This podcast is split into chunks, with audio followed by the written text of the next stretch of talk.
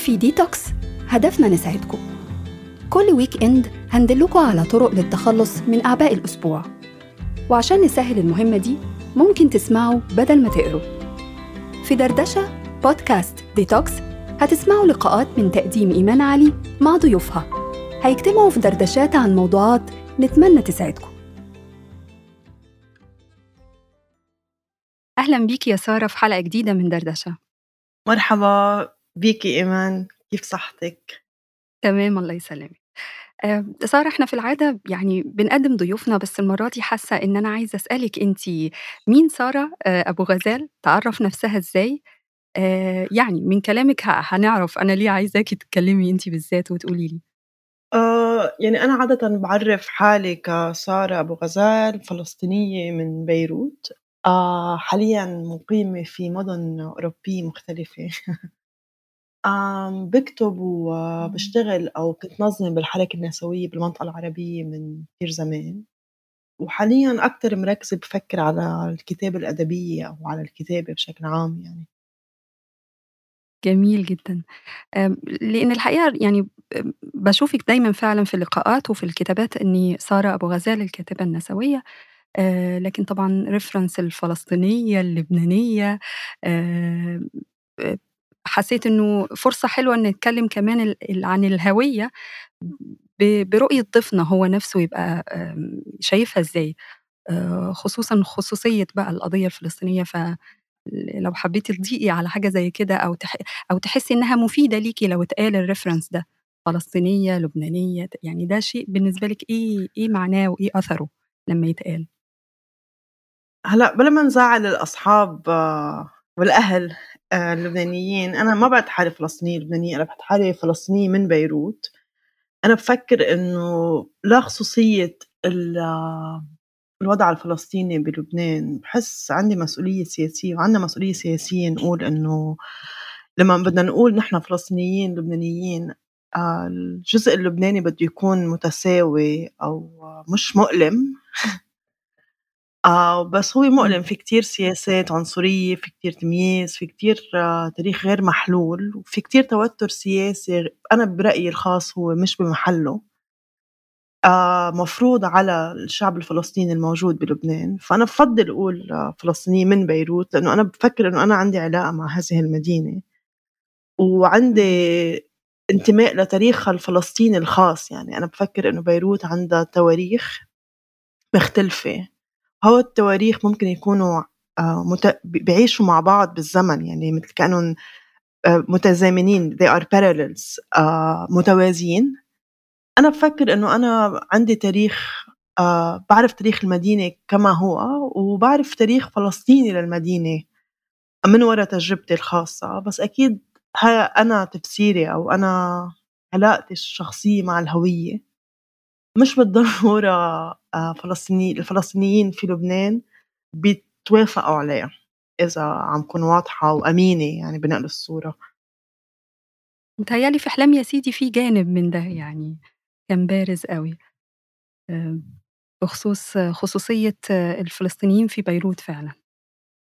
إيه صح في في تاريخ خاص للفلسطينيين في بيروت وفي تاريخ فلسطيني لهي المدينة. يعني أنا بفكر إنه إذا بنطلع على تاريخ بيروت آه وعلاقة آه أحياء هذه المدينة آه بالقضية نفسها أو باستقبال آه اللاجئين من النكبة ب 48 بفكر إنه في الكثير من ما يروى وبفكر إنه كمان الفلسطينيين بلبنان أو ببيروت كمان بيروي تاريخ البلد الخاص اللي له علاقة بإنه هالبلد أي نوع مشاريع كانت عنده أي نوع رؤى أي نوع طموحات. وكيف تغيرت؟ وكيف الفلسطيني آه هالتغيرات بمحل؟ آه، تركت الفلسطيني ببيروت بمحله ومثل كأنه آه، عملت مسار خاص لل- للبناني.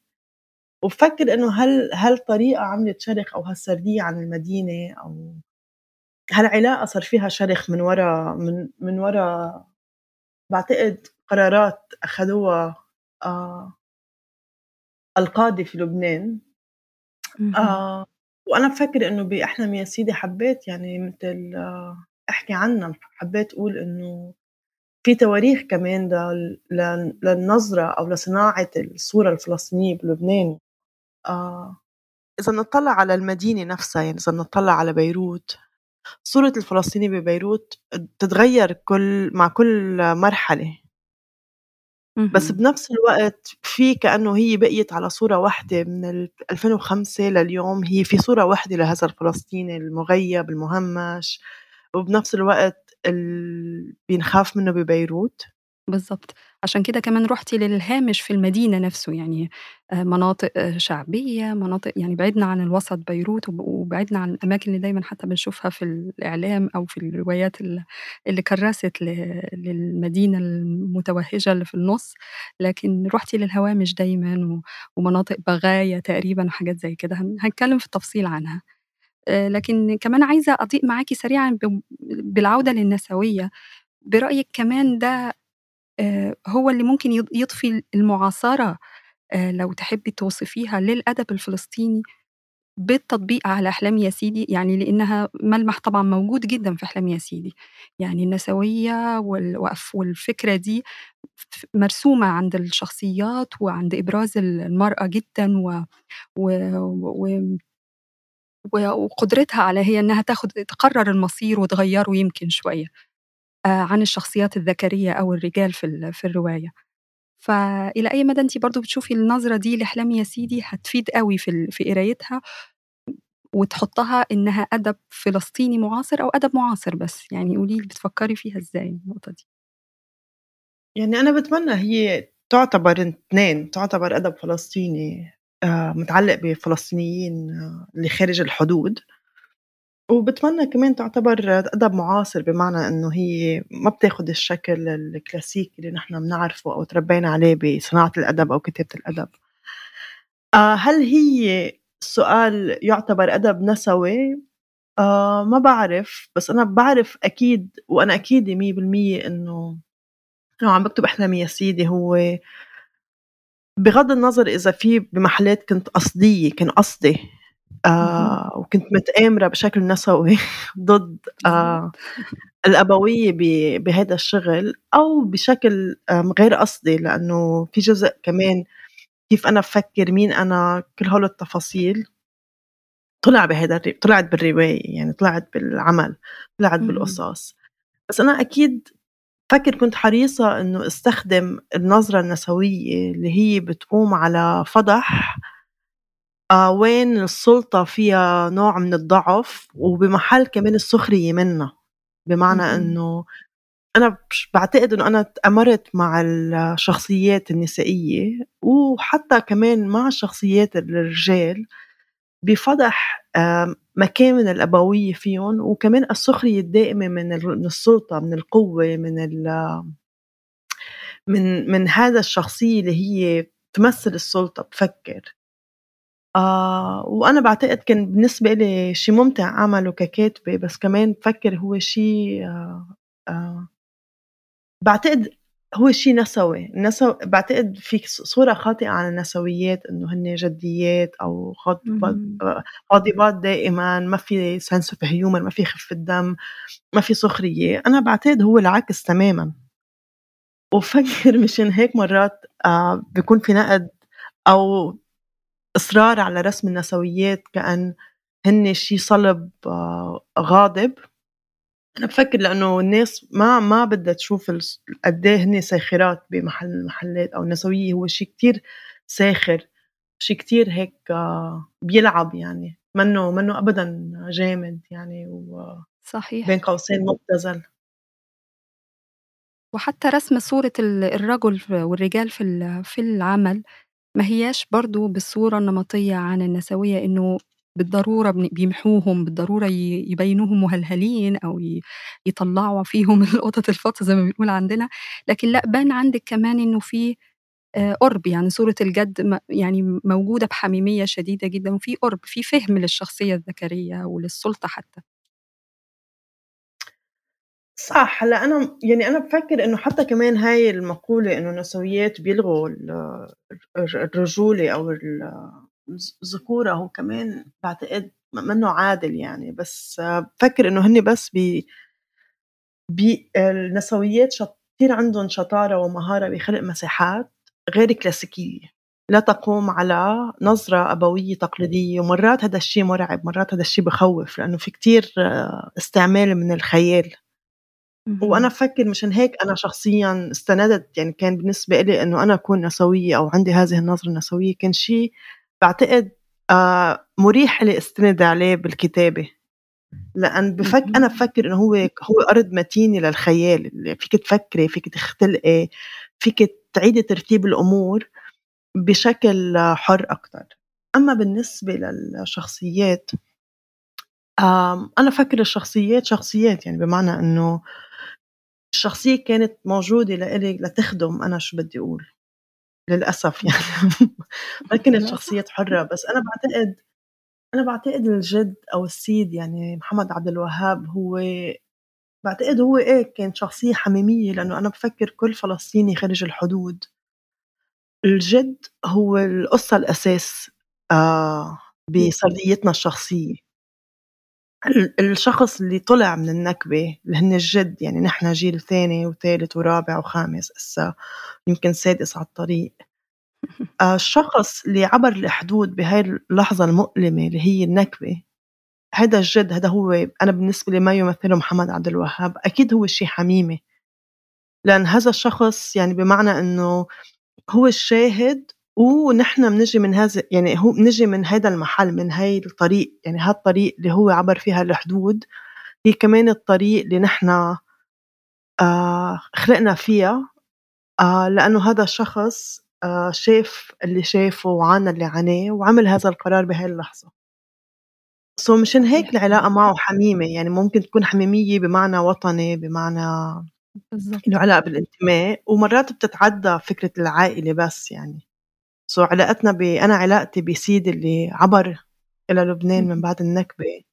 هي مش بس إنه هو سيدي هو كمان آه علاقة لمؤسس لتاريخ شخصي لإلي ولعائلتي بهذا المحل وعلاقتنا بهذه الحدود. فكتير مهم هالشي أنا بالنسبة إلي كان يكون موجود يعني. ممتاز يا سارة. طيب آآ كان لافت أوي لمّا قُلتِ لي إن النسوية أرض خصبة للخيال وبتساعدِك وبتبقى مُريحة، فكرة جميلة جدًا، وهي تحدي تحديدًا ليها علاقة بسؤالي التاني اللي بخصوص الخيال. في أحلامي يا سيدي حقيقي يا سارة الخيال هنا يعني في علاقة متينة أوي معاه وإخلاص شديد ليه من أول سطر. وشُفنا تواطؤِك في الموضوع ده مع الخيال على على اختيارات كتيرة جدًا في قلب العمل. مثلًا ثيم الأحلام اللي كان من بداية العنوان أحلام يا سيدي، وتقريبًا كل شخصية ليها حلم ما أو ليها رؤية أو نبوءة زي ما نقول مرتبطة بكل واحدة فيها وشافتها إزاي، فموجود في كل الصفحات لغاية ما جينا عند فصل السيد والتيتا أو الجدة أو وبان فيها بقى اللعب بالخيال أكتر. فسؤالي ليكِ ما شُفتيش معايا إنه شوية اتأخّر موضوع اللعب على الأحلام بقى وإبرازها وسردها مع الجدة وقبليها الجد اللي هو يعني بنكتشف إنه يعني زي ما سميتيها أرض الموت يعني جاي من أرض الموت وبيحكي وبيظهر ف متأخّر شوية إن إحنا نشوف ال ال ال الراحة اللي أنتِ خدتِ فيها إيديكِ كانت كان فيها الخيال بقى متفجّر والأحلام دي ظهرت بشكل واضح. وما فكّرتيش مثلًا إنها نبتدي بيها أصلًا العمل والمجموعة، فكّرتِ إزاي في ترتيب ما ما حب ما باحب أسميه وهاناقشِك فيه بعد كده الفصول دي، آآ فكّرتِ فيها إزاي؟ إز أرجأتِ الكلام عنهم لغاية الآخر منين؟ وتكلّميني أكتر عن ال اللي تفاعل يعني في دماغِك وأنتِ بتكتبي. يعني أنا بافكّر إنه آه كان كتير مهم إلي إنه المتتالية تبلّش بطيئة بعدين بمحل كأن تفقد تفقد شكلها، لأن بفكّر أنا إذا بلّشتِ بال المتتالية حسب الفصول 1، 2، 3، 4 مرات كقارئ أنا تمنّيت أو أنا هيك بطمح إنه تفكري كإنه أنتِ لقطتِ نوع من التراتبية رح تصير.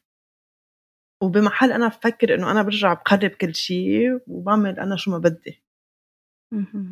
آه، وأنا بافكّر إنه هيدا الشي آآ بالنسبة إلي كان ممكن هو الشي الوحيد اللي أنا كنت مرتاحة فيه، أنا وعم باشتغل على فكرة الزمن نسبةً لنكبة ونسبةً لحاضرنا الفلسطيني، بمعنى إنه إنه منبلّش بزمن آآ بال70 وال80 وبعدين منفوت على على فل على ال التجربة الفلسطينية ما بعد ال90 ما بعد انتهاء الحرب الأهلية.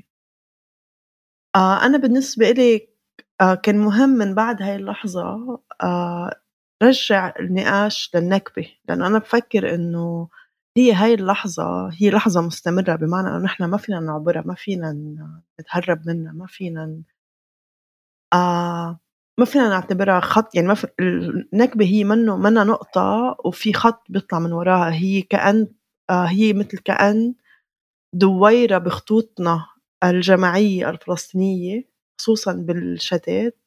بنرجع لها على طول، بنتواجه فيها على طول، لإنه كل شي بالحياة بيرجّعنا لهاي اللحظة، بيصير في قصص ترجع بتتذكّري إنه آه صح في هاي اللحظة اللي اختبرها بيي أو اختبرها سيدي أو أمي أو ستّي، وأنا هلأ بعد 40 سنة و30 سنة و20 سنة عم بارجع أتواجه معها، لإن هي لحظة غير محلولة مَنّا منتهية، هي مستمرة بأشكال مختلفة. so كان. مهم بالنسبة إلي إنه أقدر أعمل هيدا اللعب بالزمن، بمعنى إنه أقول إنه السردية الفلسطينية هي مَنّا سردية آآ خاضعة لهيك آآ تراتبية منطقية زمنية، هي شوي عشوائية، هي ما ما ما فيكِ ترتبيها ببس تسلل تسلسل زمني منطقي، هي بتروح وبتيجي لهاي اللحظة يعني اهم. 48 90 48 2005 48 70 ما فينا نعبرها، ما فينا نتخلّص منّا يعني، بتتحرّكي فعلًا. إيه ما فينا إلّا ما نقطع فيها، فهيدا كان مهم، وبالتالي بناءً على هيدا الموضوع كان مهم بنُص المتتالية نرجع للحظة لقاء آآ ال السيد أو محمد عبد الوهاب مع سلوى مثلًا. اهم. so بهال بهيدا المحل أنا هيك كان تفكيري، هاي كانت هندستي يعني لل للمناخ بالمتتالية أو للزمن والمكان إذا بدِّك، وإنه. أقدر كمان أحس حالي قادرة أعمل هيدا الشي لإن الخيال بيسمح لي أعمل هيدا الشي. صحيح. آآ ما في الخيال فيك اللي بدِّك إياه، وبتتمنّي بس ما تكوني مبتذلة، والقارئ بييجي هون بيقول لِك إذا أنتِ خيالِك شوي مبتذل والّا لأ والله م مشي الحال زمطتِ يعني عملتِ شي شوي آمم آآ بيقدر هيك عن جد يكون آآ ممتع للقراءة مش بس للكتابة. وعلى هالأساس الأحلام كان لازم تكون بالنهاية، لإنه بمعنى إنه ما في ما في نهاية، ما هو لإنه ما في ما في بداية هي صحيح. نفس اللحظة. ولأن كمان كنت حابة بالأحلام ما أستند على سردية تقليدية لل لقصة الست، لقصة الجد اللي طلعوا من فلسطين ب48 لإنه هو الشي ما عندنا كلمات بلا ما نوقع بالابتذال، ما في كلمات حقيقية بتوصف شو أهلنا وجدودنا عاشوه، ما في. وبافكّر اللحظة اللي عم نعيشها اليوم بغزّة كيف نحن شاهدين على الصور، فكرة إنه ما فينا نكتب شو عم بيصير بغزّة هو في صور هي أبلغ من الكتابة، أبلغ من الكلمات. إنه باعتقد اهم. الأحلام بتعمل نفس الشي، الحلم في يكون طريقة لكمان بالنسبة إلي أقدر أكون أمينة لهذا الرعب بلا ما أحوله لشي مبتذل، وخفف من خفف منّه، خفف من حدّته أو ألمه، وplus الأحلام هي كمان طريقة إنه كمان أقدر أروي هذا ال أروي قصة الجدة بطريقة حميمية وشخصية، ونوعًا ما أدعي القارئ أو القارئة سوا نعمل تلصُّص. صحيح. وأنا كنت حاسة إنه هالشي مهم، يعني بمعنى إنه نقدر نخلق مناخ نحس حالنا عم عم نقتحم أحلام نجمة لنفهم عن جد الشخص كيف ممكن يكون اختبر هالشي. هيك لحظة يعني. صحيح. فصل الجَد كان ال اللي بيحكي فيه عن اللي حصل في 48؟ و وفعلًا متهيأ لي ده اللي بيوصل، لإنه الحلم خلّانا أو هو بيحكيه آآ ح كإنه حاجة حصلت بثقلها اللي بتحصل في الحلم، لكنها كإنها ما حصلتش في الواقع. يعني المراوحة دي طول الوقت موجودة حتى في في الفصول، كنتِ عندِك وعي إمم. فيها طول الوقت، حتى دايمًا في النُص كده مش عارفة إيه "وانتشلني فعُدت إلى الواقع." يعني دايمًا الكلمة دي على لسان كل آآ شخصية متهيأ لي، إن لمّا يسرح بيها خيالها أو أو الرؤية تاخدها، ترجع تاني منبه في الواقع ينبهها، فطول الوقت أنتِ بتراوحي لنا ما بين الماضي واللي حصل فيه وما بين صح. ال اهم. صح، إنه بافكّر يعني باتمنى بعتقد أنا العالم يعني قراءة ال متتالية كيف أنا فهمتها عند الناس اللي قرأت المتتالية، كان في كتير ردّات فعل مختلفة، وكان في كتير انحيازات لشخصيات. بس أنا اللي باعرفه إنه كان كان بالنسبة لي ممتع جدًا إنه إنه أقدر يكون عندي السُلطة إنه أفرض آآ ال العلاقة بالأحلام أو هالرمزية بيوميات هذه الشخصيات. بطريقة كمان ما ما آخده من الشخصية نفسها، بس أخلق علاقة مع مع ال مع مع الر هالرمزية اللي هي بتطلع بالحلم بالجد أو، أو، أو، وهيدا كان ممتع إلي كحدا عم يكتب، يعني أنا بافكّر إنه هيدا الشي شوي أناني، بس أنا بافكّر إنه أحلى شي بأحلم يا سيدي هو إنه أنا كتير آآ كنت عم حس بم بمتعة شديدة أنا وعم باكتب. وبافكّر اهم. إنه هيدا هيدا الشي اللي يعني هيك طلع.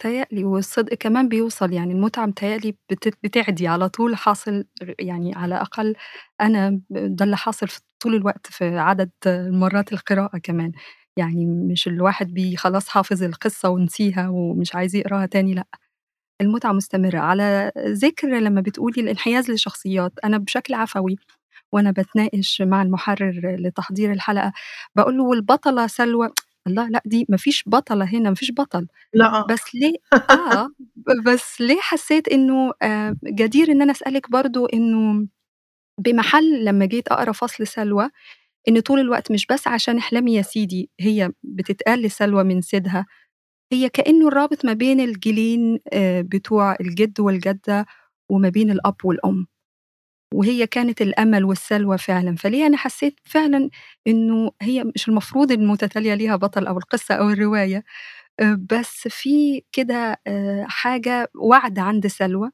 و ووعي من البداية و وآمم ويمكن هي أقل الفصول اللي فيها السخرية وفيها ال الteam اللي شُفناه طول طول ال المتتالية، آمم لكن هي مش م م ممكن تبُصّي لده إزاي؟ أنتِ شخصيًا عندِك انحياز لمين؟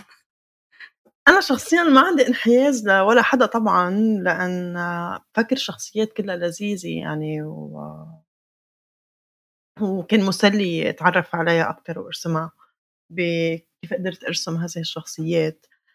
آآ بس أنا اللي فيني أقوله إنه أنا باتّفق مع اللي بيقولوا إنه إيه ما في بطل، ما في صحيح. ما في بطل بالنسبة لأنا كيف بافكّر بهيدا ال العمل، بس أنا كمان ما بقى عندي سُلطة مع مع هذا العمل من بعد ما هو تم قراءته، يعني إذا أنتِ بتيجي بتقولي لأ سلوى هي البطلة، معِك حق 100% س سلوى هي البطلة.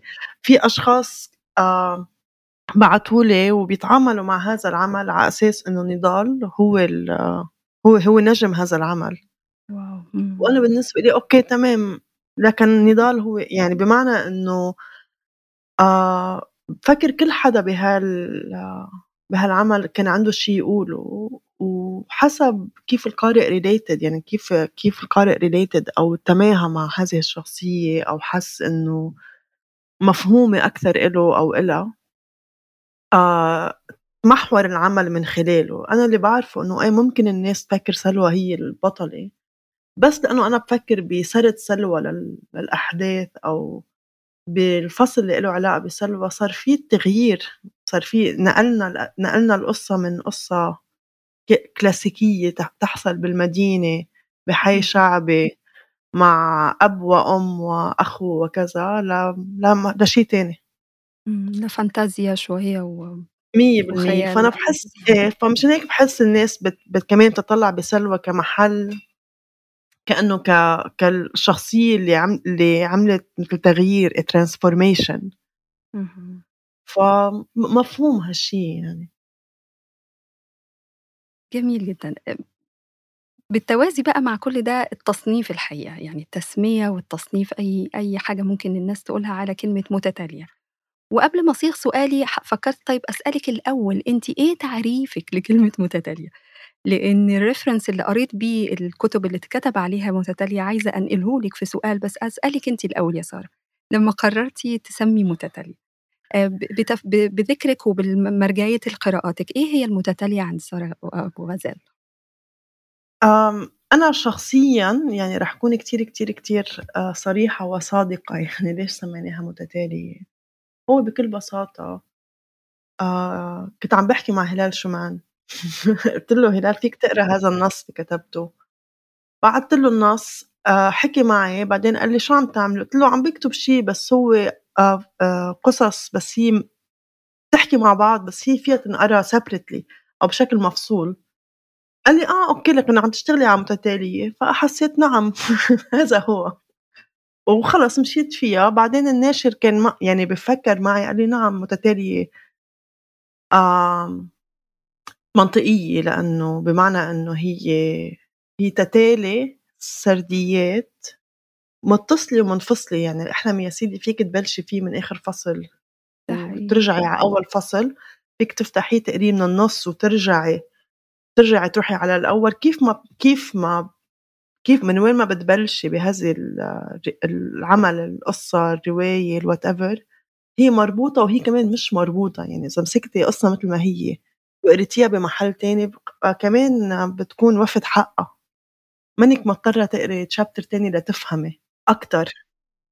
بس حتى التقنية دي سارة بتتعمل في الروايات وده اللي يمكن بخت يعني مش باختلف بس هنا وقفت فيه شوية في القراية لإن مع على ذكر المعاصرة إن في من الروايات اللي فيها شكل وتجديد في الكتابة إنه الفصول ممكن أبلش من أي فصل زي ما أنتِ بتقولي حتى في قلب رواية إمم.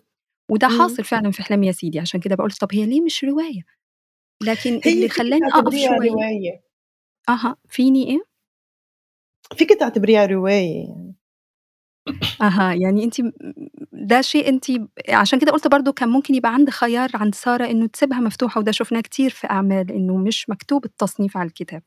أنا ليه باسألِك؟ لإن كمان لمّا حبيت أبُص على لقاءاتِك وكلامِك عايزة أعرف تفكيرِك في النقطة دي، لقيت يعني كإني جالي إحساس إنه آآ سارة عندها موقف نقدي آآ فني من الرواية في حد ذاتها ك شكل أدبي، فهل أنا مُحقّة في ده؟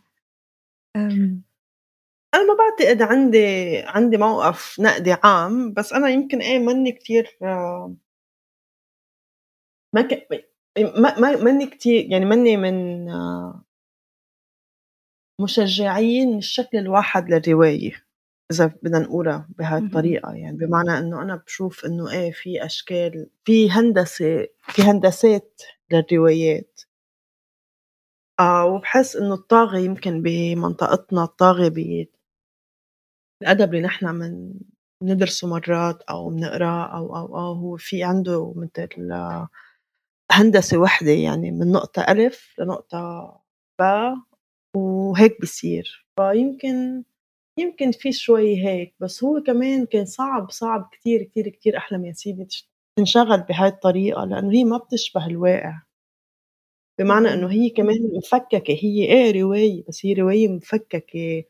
مَنّا ما ما بتلحق شكل هندسي، ما بتلحق كيف تُرسم ال كيف لازم نرسم الروايات عادةً، لإنه كمان الواقع اللي أنا كنت عم باشتغل عليه اللي هو الواقع الفلسطيني ب ببيروت إلى جانب النكبة هو كمان واقع مفكّك.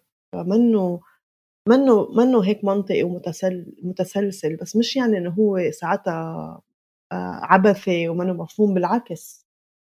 سو أنا بفكّر مشان هيك كان في كان في عندي حاجة إنه أكون عم باشتغل سميها متتالية أو أقبل بتسمية المتتالية. ما باحس ما باحس هو شي ينتقص من قيمتها، ما ضروري نسمّي العمل رواية ليكون عمل طيب. آه يطرح حاله إيه ك بمعنى إنه أنا باشوف أي كلام مكتوب إذا كان جميل وحلو وغني وممتع وخلّاق هو عنده قيمة، ف فهيك باشوف يعني. تمام جدًا يا سارة. عندي بس حاجة من من أكتر الأجزاء اللي أمتعتني أنا شخصيًا وعرّفتني على مكان عمري ما رُحت شُفته طبعًا فلسطين ما رُحتش وبيروت، أنا ما رُحتش خالص بيروت، وشُفت زي ما قُلت لِك واتكلمتِ تقريبًا أظن قبل كده في لقاءاتِك عن الهامش فعلًا. وعايزة أسألِك لو كان دي فعلًا حاجة لإن كمان في اهتمام بالتراث الشفهي وال ول للم للمناطق للمن للمنطقة اللي خي اللي تخيّلتيها في المثلث الفلسطيني وفي بيروت تقريبًا برضه، آآ لجأتِ لتخييل أ أماكن أو استكمال أماكن آآ أنتِ عايزة تغيّري مش عاجباكِ ورسمتها هندستها في الواقع حاجة زي كده. فإلى أي مدى أنتِ كنتِ وخصوصًا إن المشروع ده تقريبًا واخد منحة آآ منحة آفاق، ف إ إلى أي مدى أنتِ خدتيه على إنِّك بتعملي بحث فعلًا؟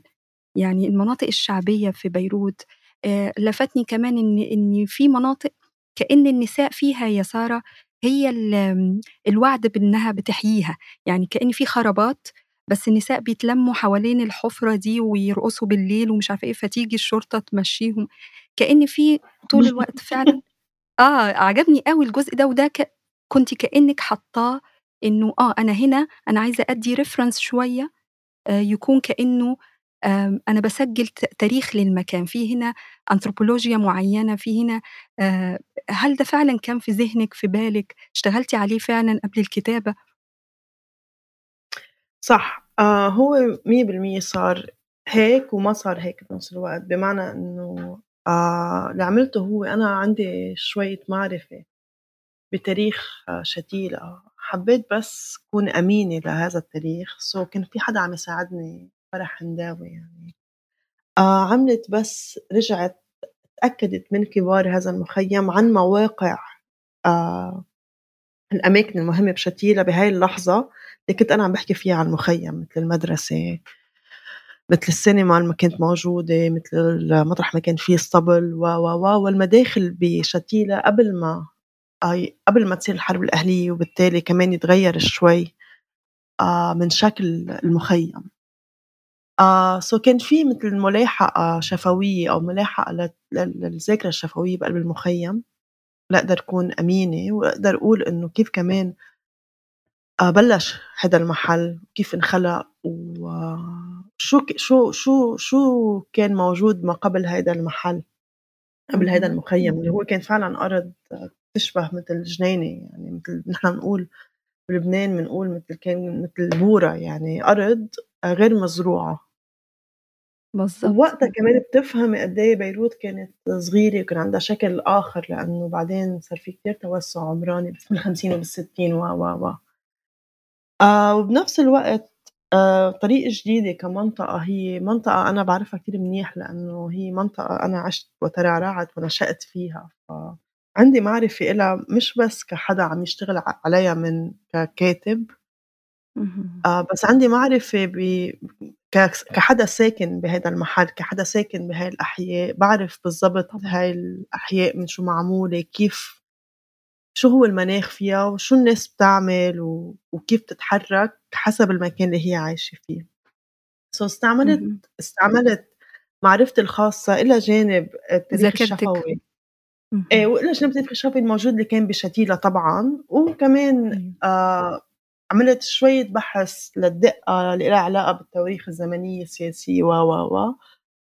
وإيه بمحل كان في عندي الحرية إنه في كام شغلة أنا في مطرح مطرح ما أنتِ عم تحكي عن النساء والحوش، هو فعلًا آآ لمّا بنوا جامع الإمام علي بطريقة جديدة، هو كان. نقاش كبير، وفعلًا كان في نقاش كبير، كان في قهاوي منتشرة بهي ب آآ حد الجامع، وكان في فعلًا متل نوع من at some point كان في متل خناقة بين بين المفتي وبين الرجال اللي ما بيروحوا بيصلّوا نهار الجمعة بالجامع. وكمان كان شكل ال شك كان في كم بيت شكلُن غير ومع الحرب ومع التوسُّع. في كتير كمان من عمارة بيروت القديمة اللي كانت موجودة بأماكن متل طريق الجديدة مش بس بالcenter آمم تم تدميرها، سو أنا بمحل آآ حسّيت كان عندي واجب إنه أرجع كمان آآ أرّخ هيدا الشي، بس كمان كان في شي من الخيال إنه إيه بمح بمحل آآ كان في مدرسة انبنت آه، وأنا هاي م الوالدة يعني أبوي مخبّرني عن متل نوع من قنطرة وسوق قديم كلّه انمسح، وكان في يعني كان في من من كأنه تلميح إنه آه من زمان كانوا البيوت يكون فيها متل باحة والنساء تقعد تغني وتعمل و، و، و، كلّه راح، فأنا جمعت اثنين وحسّيت إنه عندي حاجة متل كأن أرجع آه أرجع أبني الحيط كأنه ما راح. صحيح. و، و، و، هيك قصص يعني بس هي قصص متلي أنا ثأري الخاص. أيوه. يعني هي أنا سميتها طول الوقت مراوحة ما بين اللي حصل واللي اللي كان واللي حصل دلوقتي، واللي كان يعني المكان اللي كان كان إيه وبقى إيه، آآ وإحنا عايشين في إيه دلوقتي، والحلم ممكن يضيف لي إيه، طول الوقت في في في القصدية دي في الروا في ال وأنتِ سميتيها أهو كإنه ثأر ليكِ شخصي. إمم، بمحلات صح، كان في إمم. ثأر شخصي مع مع بيروت يعني بس مع بس بيروت. ب ب ب بأمور لوجستية مش بأمور سياسية لأكون أيوه،. ما ده الجميل إن إحنا كإنه ال العلاقة الحميمية مع المكان والزمن آآ ما خدناهاش لمحل الشعارات ولا ال القضية التقيلة ولا أي حاجة، ولا أي حاجة سياسية، موجود، موجود ده على خلفية اللي حاصل، بس فعلًا كإنه آمم تغريبة الإنسان هو نَفْسه، يعني متهيأ لي عند زين إحنا ما يعني ما اتكلمنا يعني ما شُفناش ثقة لأي حاجة، رغم إنه عنده ثقة سياسي جامد ال اللي حصل اللي حصل برضه، لكن هو آآ يعني دايلَمة الإنسان اللي اللي مش عايز يعمل أي حاجة ومغلوب على أمره، ولدرجة العنصرة اللي بتحصل له في بيروت، طَب أنا عايز أعمل له اللي هو عايزه، طول الوقت مستسلم وعادي يعني. فشُفنا شخصية إنسان عادي جدًا بدون أي حمولة الفلسطيني اللي ساكن في لبنان وقاعد في مخيم، كان ده لافت عندِك برضه. صح، بس كمان يعني هذا جزء من الحقيقة، هو في جيل في جيل يعني بمعنى إنه زين كمان هو من جيل ما اختبر هذه العنصرية بهالمعنى،. اختبر عنف سياسي، وهذا الجيل بعيدًا عن زين يعني. في هذا الجيل اختبر عنف سياسي حقيقي بالمعنى ال العنف السياسي تبع الأمن الدولي والمخابرات والاعتقالات و، و، و، بس ما كان في ه العنصرية اللي نحن عم نشهدها أو التمييز اللي عم نشهده تجاه الفلسطينيين في لبنان ما بعد ال2005 ما بعد آه. إمم. تاريخ بيروت الحديث يعني، so كمان أنا مهم ضوّي على هيدا الشي لأقول إنه آآ لأتعامل مع العنص العنصرية أو ال آآ خطاب الكراهية الموجود و وأعطيه حجمه الحقيقي، يعني كمان ما ن ما نخلّي هالكراهية كمان تصبغ تاريخ هو معقّد، ما عم قول إنه هو تاريخ سهل وحلو وجميل و هو تاريخ معقّد، بس هالعنصرية هي إلها محل فيه من هالسنة لهالسنة مثلًا، من كذا لكذا، أنا مهم باعتقد أ ضوّي على هالشي يعني، لنقدر نفهم. كمان آه كيف تغيّرت صورة الفلسطيني ببيروت. بس كإنه الشيء ده جِه على حساب و وباين قاص مقصود إنه زين حتى هو الوحيد اللي فصله أو حكايته مش متسمية باسمه أوائل شتيلة و وزين ده هو الأب، وكمان كإنه في محل يا سارة كده من من نُص الحكاية ومن من نُصّها تقريبًا لغاية نهايتها سيرة سليم المصري معاه، يعني كإنه في آآ الفيلن بتاعنا ده اللي كان برضه م كإنه كإنه الفصل بتاع سليم، وإنه زين آآ الطيف اللي اللي اللي اتكسرته كل الحاجات دي. معايا في ده والّا آمم لإنه كان باين، باين. هيك بس هو هيك، يعني هو أوائل شتيلة ه ه هي البداية تبع شتيلة، بس بنفس الوقت أوائل شتيلة هي بداية هذه العلاقة المركبة الغريبة بين الفلسطينيين لبنان واللبنانيين بكل إمم، بساطة يعني، بمعنى اهم. إنه و آآ مش سردية وبعتقد زين هذا. ه لأ هي ه يعني هو هال هاللحظة يعني ه في تمثيل تاريخي.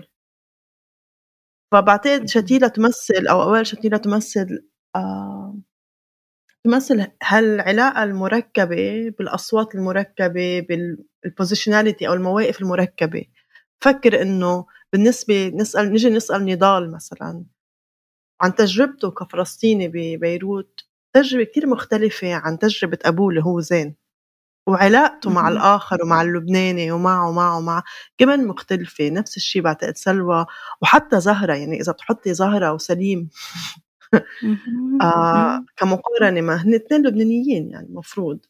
كمان صوت مختلف، موقف مختلف، فأنا كنت بس حابة بس زين وسليم بيمثلوا هال هالعلاقة المركبة بمعنى إنه كأن ما في ما في تاري في تاريخين في ثلاث في ثلاث تواريخ لل للفلسطينيين واللبنانيين بهالمدينة، في تاريخ لبناني، في تاريخ فلسطيني، في تاريخ لبناني فلسطيني، وهاد هول التواريخ الثلاثة ب كأنه بحالة آه بحالة مسابقة تامة لمين رح يفوز بتاريخ هاي المدينة. ويمكن هاي المدينة أنا اللي عم حاول أقوله هي هات لو ثلاث تواريخ هن الثلاث تواريخ المضبوطين. يعني مدينة ثاقبت عندها ثلاث تواريخ شو بنعمل؟ ثلاث طرق لسرد تاريخها.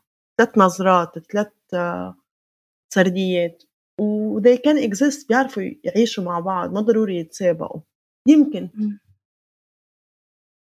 من الحاجات اللي فاتتني إن في أوائل شتيلة بدأنا ب كان كانت إيه شتيلة قبل ما يبقى مخيم؟ وعند سلوى قبل. آه، وعند سلوى بتنتهي ب يعني بت بتختم سرديتها أو قصتها أو حكايتها بإن ليه لأ، إن ممكن في الحلم نرجع تاني ترجع الأرض الخضرا ال فيمكن ده كان حسا حسيته برضه ربط ما بين سلوى وما بين الجيل اللي سبقها وال الأجيال اللي سبقتها كجيل جديد لاحق، فدي حاجة برضه متهيأ لي آآ قصدتيها م م يعني لافتة جدًا. بدأنا القصة بإيه وجينا عند سلوى اللي اللي اتحرك فيها السرد من منطقة لأخرى، سلوى كمان بترجّعنا لإنه بدايات شتيلة كانت إيه. صح، آه هو يعني شتيلة هو ها لحظة اللجوء، هو زي المخيمات بشكل عام لمّا نحن بدنا نتخيّل العودة صح؟ نحن على طول بنقول حق العودة، صحيح. نتخيّل العودة إلى فلسطين وكيف شكل فلسطين المحررة، اللا استعمارية، كذا، كذا، كذا. أنا بفكّر إنه نحن يعني جزء من اللي كنّا عم نحكيه قبل الخيال السياسي ال هالأرض الخصبة لنتخيّل شي نحن ما عنا خبرة فيه، ما بنعرفه، شي بدنا نستح نخلقه نستحدثه يعني. بفكّر إنه هاي هي الفكرة، الفكرة إنه شو بيصير بالمخيم لمّا بيفضى، سو كان شو رح يصير بشتيلة لمّا كل أهل شتيلة يرجعوا على فلسطين، وبنفس الوقت لمّا يرجعوا على فلسطين وين رح يروحوا؟ هل هل رح ي كل حدا يرجع على قريته؟ طب ما هو صار في كتير تغيُّرات إلها علاقة بالجغرافيا، رح نستحدث قرانا والّا لأ؟ يمكن أهل شتيلة بيعملوا قرية، بيعملوا مدينة بفلسطين المحررة اسمها شتيلة.